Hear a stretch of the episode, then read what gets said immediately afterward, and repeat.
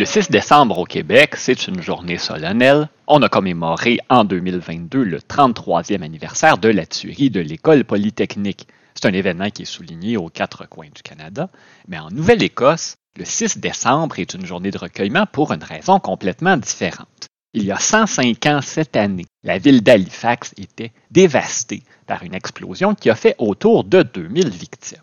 Reportons-nous en 1917 on est en pleine Grande Guerre de 14-18, le Canada fait partie de l'Empire britannique et le port d'Halifax va devenir une base d'opération majeure pour la Royal Navy de Grande-Bretagne.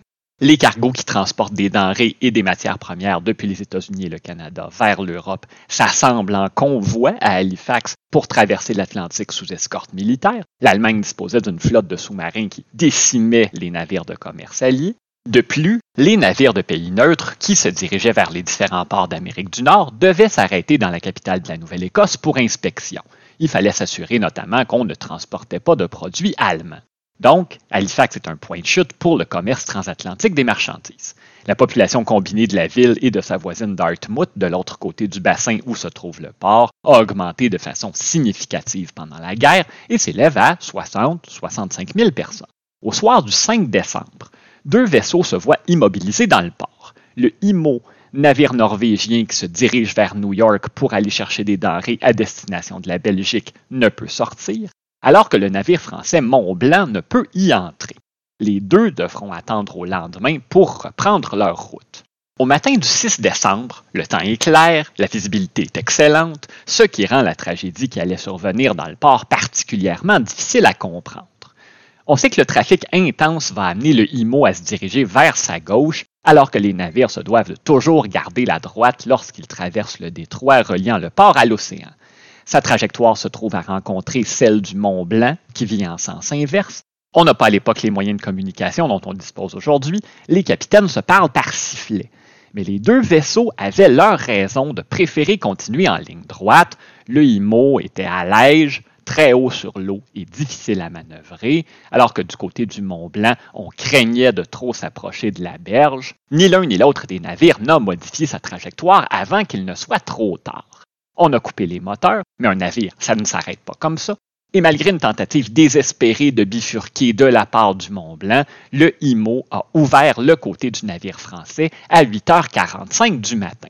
C'était une collision à basse vitesse. Le dommage n'était pas épouvantable selon les témoins, mais on retrouvait des barils de benzol, un sous-produit du goudron très inflammable, sur le pont du Mont Blanc, ce qui n'était pas tellement prudent. Les étincelles produites par le contact entre les deux navires ont allumé des incendies et le cargo s'embrase rapidement. Le capitaine va ordonner presque immédiatement à l'équipage d'abandonner le navire. L'incendie est spectaculaire, tout le monde dans le port, sur l'eau, observe ce qui se passe. Les marins du Mont Blanc vont tenter de dire aux navires qui se trouvaient aux alentours de s'éloigner, sans succès. Et la raison pour laquelle l'équipage a abandonné le Mont Blanc si vite, c'est qu'il était rempli de produits explosifs qu'on destinait aux champs de bataille d'Europe. En plus du benzol, il y avait de la nitrocellulose, du trinitrotoluène, du TNT si vous préférez, et de l'acide picrique, je ne connaissais pas ce dernier composé, mais c'est, semble-t-il, encore plus dangereux que du TNT. Le navire était une bombe à retardement. Si les résidentes et résidents d'Halifax avaient su ce que transportait le vaisseau français, aucun doute que la ville aurait été saisie d'une panique absolument extraordinaire. Mais au lieu de ça, beaucoup d'Allegonians se sont arrêtés sur la route vers l'école, le travail, peu importe. Ils sont sortis de leur maison ou se sont tout simplement installés à la fenêtre pour observer la scène. Le Mont Blanc a brûlé pendant 20 minutes, le temps que les brigades du service des incendies arrivent et commencent à dérouler leurs boyaux, et à 9h04, la bombe a explosé. Tout ce qui se trouvait dans un rayon de 800 mètres a été anéanti. Une déflagration pareille sur l'eau a causé un tsunami qui a atteint 18 mètres de hauteur. On est à la fin de l'automne, les poêles à bois, les lampes à l'huile étaient allumées un peu partout. Le choc a causé de nombreux incendies. Le bilan officiel de l'explosion du tsunami et des incendies est de 1782 morts. Quoique, les quartiers autour des ports des villes abritent toujours une population hétéroclite qui ne tient pas nécessairement à ce qu'on sache où ils et elles vivent ni ce qu'ils et elles font. Il y a sûrement des gens dont on n'a pas retrouvé le corps et que personne n'a signalé comme étant disparus. On peut présumer que le bilan réel est plus élevé, plus près du 2000 dont je vous parlais plus tôt. Et en plus des morts, on a dénombré 9000 blessés, dont beaucoup de gens qui ont été atteints par des éclats de verre des fenêtres devant lesquelles il et elle s'est installé pour regarder ce qui se passait, beaucoup de blessures aux yeux, entre autres. Plus de 12 000 maisons et édifices ont été endommagés ou détruits, et à l'aube de l'hiver, on comptait plus de 30 000 personnes sans abri ou vivant dans des maisons rendues plus ou moins habitables par le sinistre. Et comme un malheur n'arrive jamais seul, un blizzard a frappé la ville le lendemain, 41 cm de neige, ce qui a compliqué les opérations de sauvetage et bloqué les trains de provisions qui arrivaient d'un peu partout dans l'Est du Canada et le nord-est des États-Unis. Au moins, les secours se sont organisés rapidement. L'explosion a eu lieu à 9 heures du matin et dès midi, un premier train transportant des vivres et du personnel médical en provenance de la ville de Truro, en Nouvelle-Écosse, est arrivé à Halifax. Les navires britanniques et américains qui se trouvaient à proximité sont arrivés promptement. Les marins ont été mis à contribution. L'État américain du Massachusetts a été particulièrement généreux, autant en argent qu'en personnel médical. On a réussi à rétablir les communications, les lignes télégraphiques, les voies de chemin de fer assez rapidement. On a remis le port en état de fonctionnement en quelques semaines. Il avait acquis une importance stratégique, comme je vous le disais plus tôt.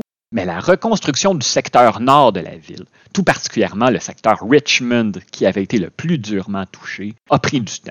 C'était avant la tragédie un quartier ouvrier, pas vraiment chic. On l'a transformé en un secteur très recherché. On a construit à faible densité, beaucoup d'arbres, des espaces verts, mais tout le monde n'était pas égal devant la tragédie.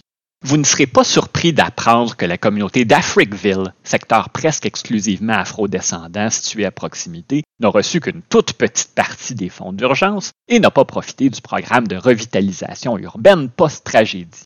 Et la communauté Micmac de Turtle Grove, qui se trouvait tout près du site de l'explosion et qui a été très durement touchée, n'a pas été reconstruite.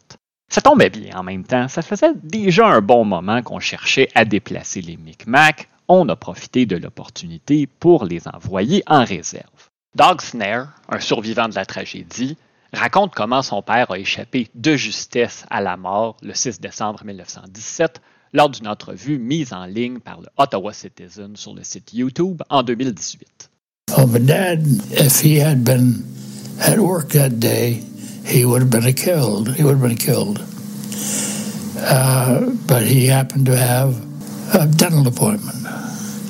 And he was sitting in a dental chair in another part of the city when the explosion happened. Les compagnies propriétaires des deux navires se sont pointées du doigt, il va sans dire, personne ne voulait être reconnu comme responsable de ce qui est arrivé. On a commencé par blâmer le capitaine et le pilote du Mont Blanc, mais au bout d'un long processus judiciaire, ça s'est rendu devant la Cour suprême, le Conseil privé de Londres.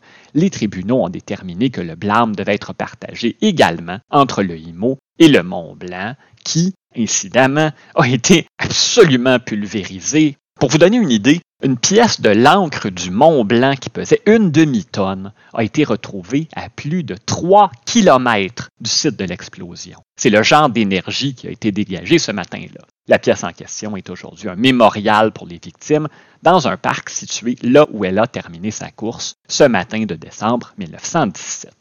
Les années 1910 ont vraiment été des années sombres pour la navigation. C'est une collision entre deux navires qui a causé l'explosion, deux ans plus tôt, le paquebot Lusitania avait été coulé par des torpilles allemandes, 1200 morts. En 1914, l'Empress of Ireland a sombré dans le fleuve Saint-Laurent au large de Pointe-au-Père après une collision avec un navire norvégien. Encore une fois, ça avait fait 1074 victimes. Et en 1912, celui-là n'a pas besoin de présentation, le naufrage du Titanic a fait environ 1500 victimes, dont plusieurs avaient été amenés à Halifax pour y être enterrés. C'était une époque où on prenait la mer à ses risques et périls.